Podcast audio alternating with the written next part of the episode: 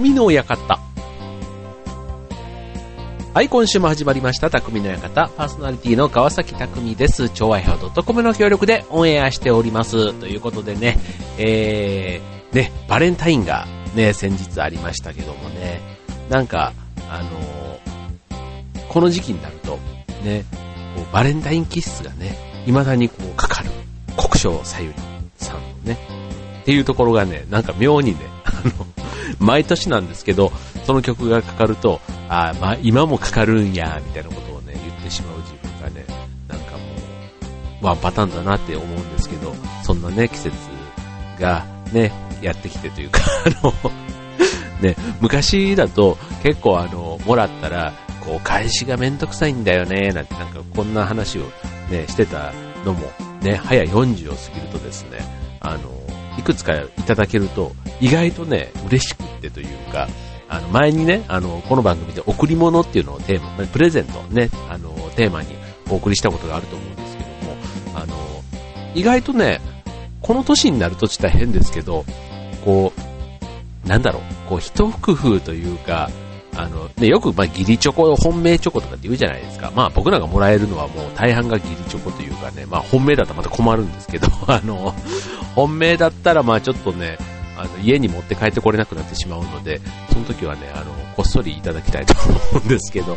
あの、はい、まあ、ギリチョコをね、まあ、みんなくれるわけですよ。ね、こう。で、まあ、それそれでね、まあ、気持ちよく、ちょっとね、あの、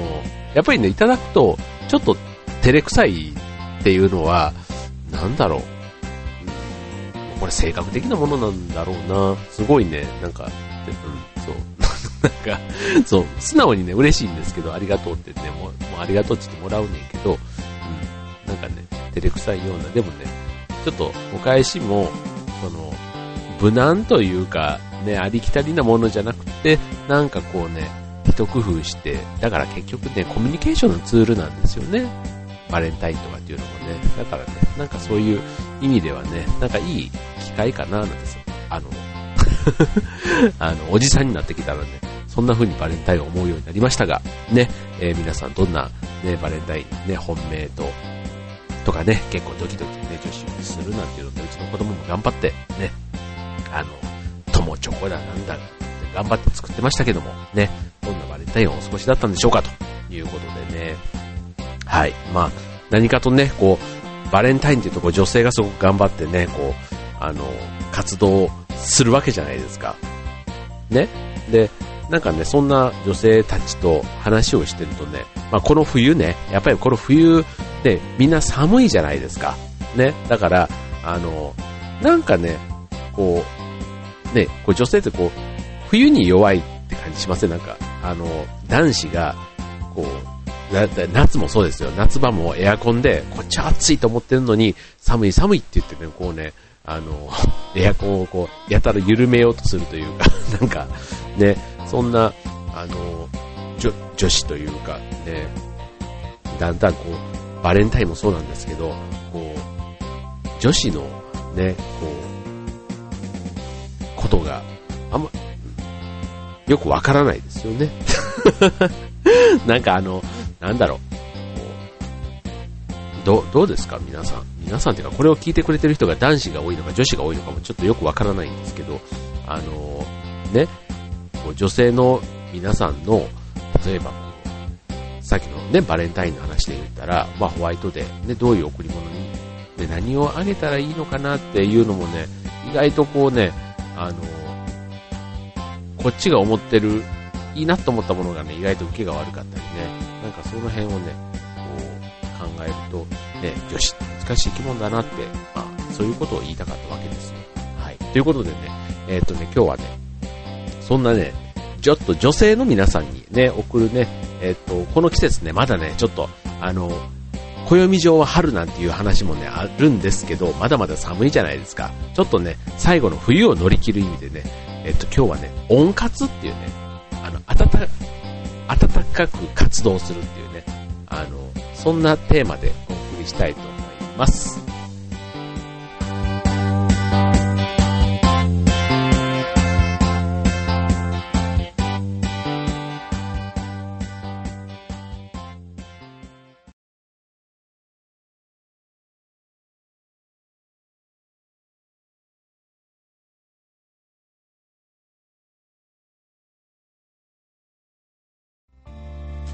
はい、というわけで、えー、今週の匠の館は温活ということでね、えー、まあ、あったかくね、えー、冬を乗り切るということでね、まあ、まだまだね、朝晩の冷え込みもね、こう、厳しい、この季節ですから、ね、そこで、ね、今回こう、バレンタインをくれた、まあ、女性に、ね、こう、プレゼントじゃないですけど、まあ、あの、別にこの、プレゼントの話で全てを済ませるつもりは全くないんですけども、あの、ぜひね、おすすめしたい、ね、こう、温活ということで、まあ、冬の寒さを、ね、防ぐための活動のことということで、うん、まあ、寒い冬をね、心地よく過ごしていただく、そんなね、えー、コツをね、今日はね、お伝えしようかなと思います。ということでね、あの、女性はよくね、冷え性って言うじゃないですか。で、で、これね、なぜまずね、そもそもね、女性が冷えるのっていうところなんですけど、あの、人間がこう体を温める、そのね、エネルギーを作るときって、人はまあ食べ物を消化吸収するとき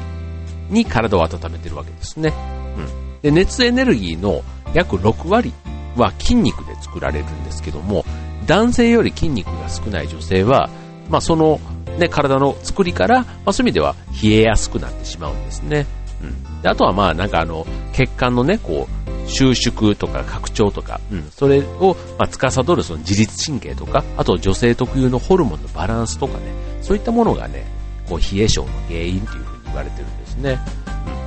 うん、だから、その対策っていうことで言えば、さっきのね、こうエネルギーを作るために、こう消化吸収でっていうことだから、その食習慣をね、食べ物の習慣を見直すのが大事大事ということで、まあ、体を温める食材を、まあ、積極的に食べましょうと。あとは、こう適度に運動をして新陳代謝を促して、まあ、温まりやすい体を作りましょうということでね。うん、だから逆にあの、ね、女性が好きなその体を締め付けて血流を悪くするような服とかはダメで、逆にこれはね、ストレスの原因にもなってしまうということなんですね。はい。だからあの、まあ、ね、冷え性の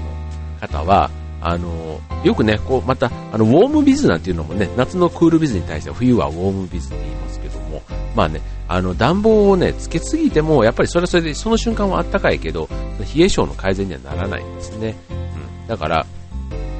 あの、ね、こう、膝掛けとか、あとは、あの、保温下着とかね、いろいろあるじゃないですか。ああいったね、ちょっと自然な暖かさで、まあ、体をね、そういうあの、冷え、冷えというか寒さからこう耐えられるようにしてあげるっていうのがね、やっぱり一番エコで、えー、実際実用的なこう寒さ対策っていうことで、ね、言えるですよね。じゃあ、さっきの、ね、ちょっと食べ物の話したじゃないですか。で、あの、じゃあ体の中からね、温まるっていうことで、ね、ちょっとご紹介すると、あの、陽の食材、陰の食材、陽の食材、太陽の陽と、あの影ね。うん。で、あの、っていうのがあって、この陽の食材っていうのが、この、えっと、体を温める。逆に陰の食材っていうのは体を冷やすっていうことで、あの、この季節ね、その食べ物も、その、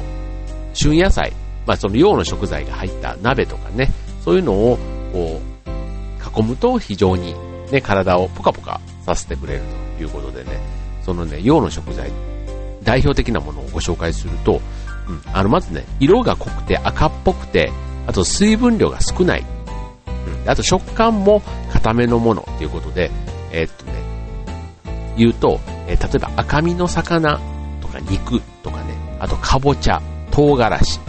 えー、ドライフルーツ、チーズ、生姜、大根、かぶ、玉ねぎ、白菜、くるみ、など。ということで、そういったものがね、体を温めるような食材。逆にね、あの陰の食材っていうのは、食感が柔らかめで、水分を多く含んでて、見た目は、見た目というか色は白っぽいものってことで、例えば、アサリとかシジミとか、あと鶏肉、バナナ、みかん、えー、バター、牛乳、緑茶、ケーキとかね、そういったものは、陰の食材と言われて、体を冷やす、ね、効果があるんですね。だからまあ、夏は陰の食材をね、ちょっと取るといいってことね。逆に冬はこの陽の食材、意識的にね、取るといいんでしょうね。そう、だからこのさっきね、陽の食材に生姜なんていうのがありましたけども、ね、確かに生姜ってあの、風邪ひいた時にもね、飲んだりするといいじゃないですか。うん。だから、飲み物とかでね、別にこれ食べなくても、飲み物で、ね、こう、なんか生姜系のね、ホットドリンクとか、あの、スープとかなんかあったりしますよね。うん。だからそういったものが、こう、体の中から温めるっていう意味ではね、食べ物、ね、効果的ですよね。あとね、えっと、お風呂ね。たまにね、この番組でもお風呂の話しますけども、うん。やっぱりこの半身浴、こぬるめのお湯で、えっと、10分から2、30分でゆっくり温まって、えっと、自律神経のバランスを整えると。だから寝る前とかにね、えー、そうやって入ると、こう、体が自然とこう、お休みモードに変わっていくってことで、これをね、あの、毎日続けていくと、まあそういうあの、冷えにくい体を作ってくれるって言われてるんですね。うん。でちなみにあの、冬太りって言われるじゃないですか。そのね、なぜ寒いと太るのかっていうところで、うん、これね、あの、脂肪分解酵素のあの酵素ってあるじゃないですか。あの、例えば、唾液はアミラーゼとかね、こうあの、の中に含まれるね、うん、やつとか、その酵素の役割の中で、その脂肪分解酵素、リパーゼ、これね、中学校の理科で習うんですけどね、このリパーゼってやつが、あの、体が冷たくなると働かなくなるんですよ。だから、要は分解してくれなくなるんですね。そう、だから体はあったかくしとくと、このリパーゼが活発に動くから、うん。だからこの脂肪を蓄えにくくなるんですね。まあ脂肪を要は分解してくれるから。うん。そう。だから、あの、冬はなぜ太るのかというと、このリパーゼが寒さの影響で、ちょっと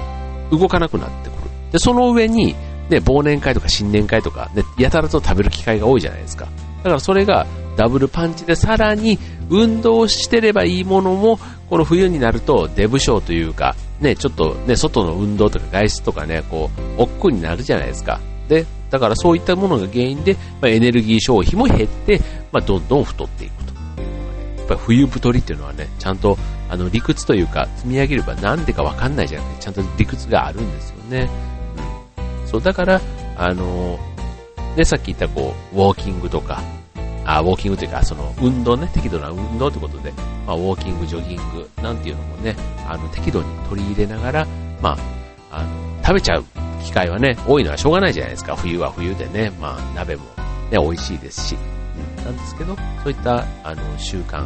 運動の習慣なんかで、まあ、冬太りをなんとか乗り切っていこうということですね。はい。ね、こう、温活、ね、こう体を温めるっていうのもね、ちょっとしたひと手間でね、さっきの冷え性とかね、えっ、と、冬太り、ね、いろいろ予防ができるっていうことですね。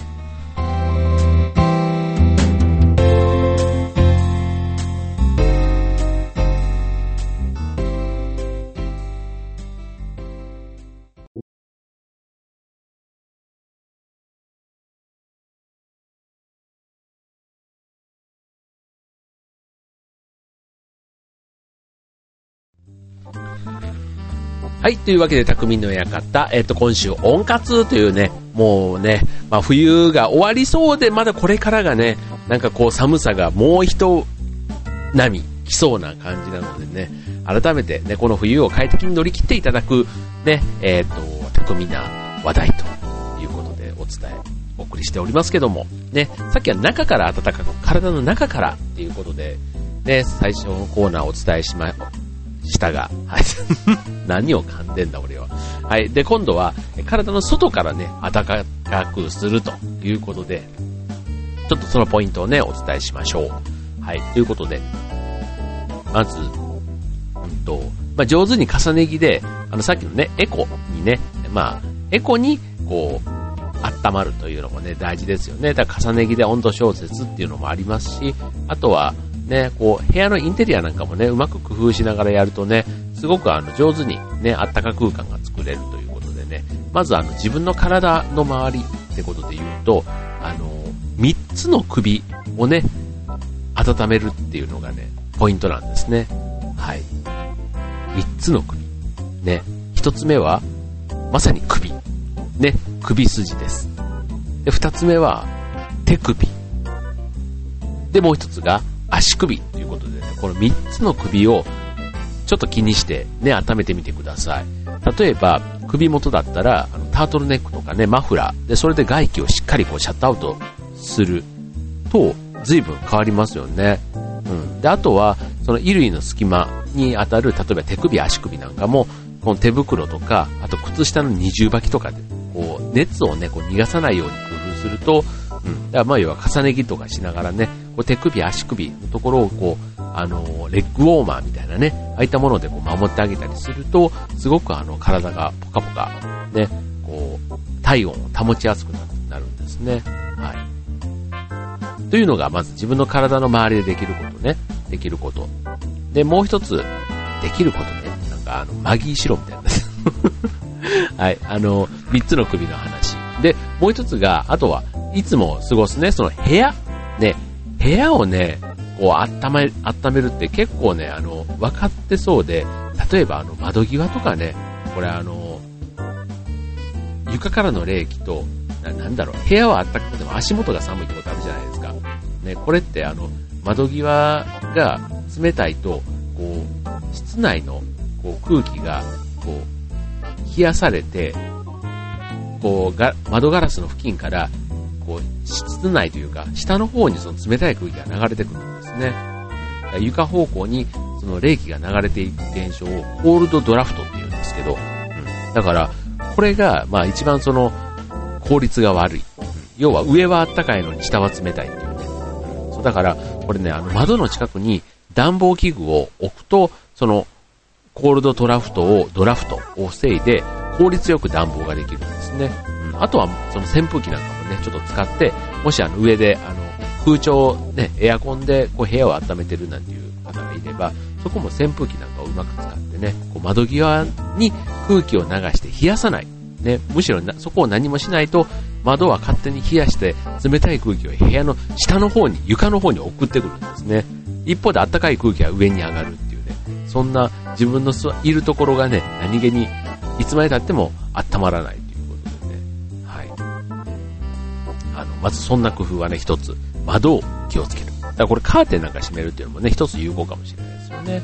はい。であともう一つ、あのあったか空間ってことで、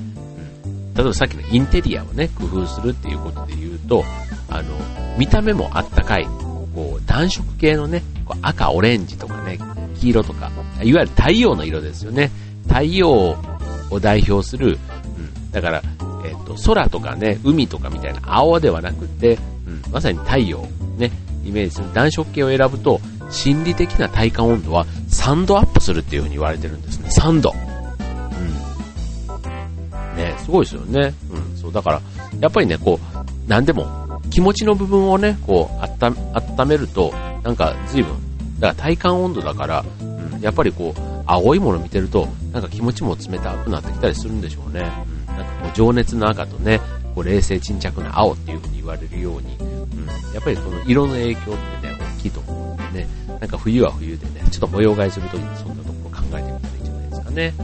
はい。ということでね、えっ、と、まあちょっとね、今日はその、女性っていうところから、その、ね、女性が気になる、その冷え性や冬太りって話をしましたけど、あともう一つね、乾燥肌。ね、この時期ね、あの、悩んでる方、きっと多いと思います。で、あの、乾燥肌は、まあ、まさにあの、湿気ね、湿度の低下に伴って、えー、空気が乾燥して起こるものですけども、あの、冬はもともとあの、皮脂や汗の分泌が少なくって、あと新陳代謝も下がるので、こう、肌が、こう、入れ替わるいわゆる肌の、あの、ターンオーバー、あの、新陳代謝が、ね、それも遅れがちになるんですね。うん。だから、あと、この、冬だからってことで、こう長時間の暖房とか入浴とか、あとは石鹸をたくさん使いすぎたり、あと肌をこすりすぎたり、あとはあの食事の、ね、栄養バランスが悪かったりっていうね、そんなところもこう肌の水分が失われる原因があるので、うん結構ね、冬のやっぱり肌の手入れって大事なんですね。で、あの、まあ、乾燥肌っていうことだから、まあ、そのためには保湿、ね、のクリームとか、ね、今すごいね、なんかあの、唇もね、こう湿気を失うとこうパリパリしてきちゃうじゃないですか。うん。だからなんか保湿のリップとかってね、すごく今、人気がありますよね。これ男性用でもね、結構そういうのが今すごく薬局で売れてるなんて話を聞きましたけどね。うん。だからあとは、そういうあの保湿クリームとかを使う。あとは加湿器とかね。それとか、あとはもうお金がなかったら洗濯物を部屋に干したりね。なるべくこう、あの、水分が、こう、出るような、そういうものを部屋の中に置く。あと、観葉植物なんかもね、置いてもまさにあれ植物だから、あの、乾燥対策にね、つながるっていうことで、いろいろね、そういう乾燥肌っていうのもね、あの、自分の身につけてこうやれるクリームから、その、自分のいる空間ね、まあどうしてもね、空調なんか入れたりするとね、あの湿気がどんどんどんどん、あの、なくなって、ね、カラッと乾燥してしまうところがあるので、うん、日頃からね、ちょっといろんなところ、工夫ね、洗濯物から観葉植物から、あとリップクリームからね、やるとね、結構あの乾燥肌防止になるかもしれないですね。はい、いろいろぜひ試してみてください。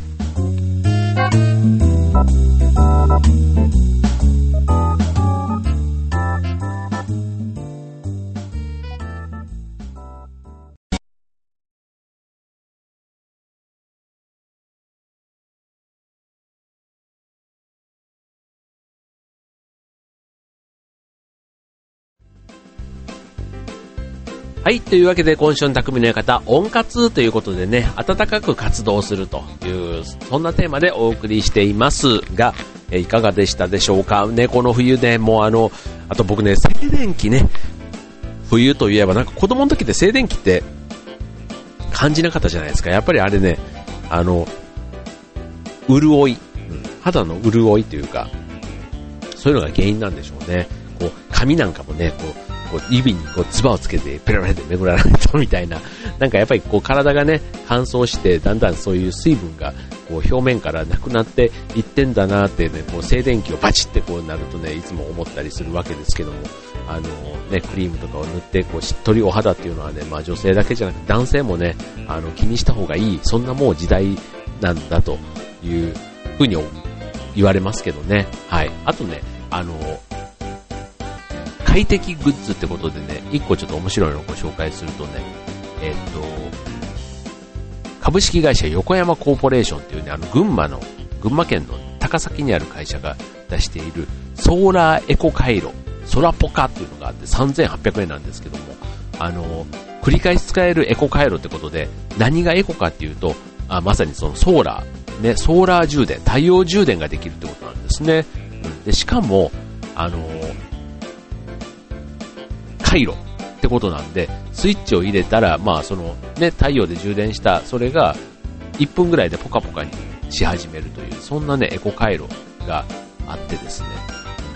で、しかも、これすごいのが、その、回路になるだけじゃなくて、充電器、携帯の充電器だったり、あとは LED ライトまでついてるっていうね。うん、だから本当にこう、ね、あの震災の後、そういったもうあの、ね、ちょっとしたこう、ね、電気がないだとか、ね、いろいろこ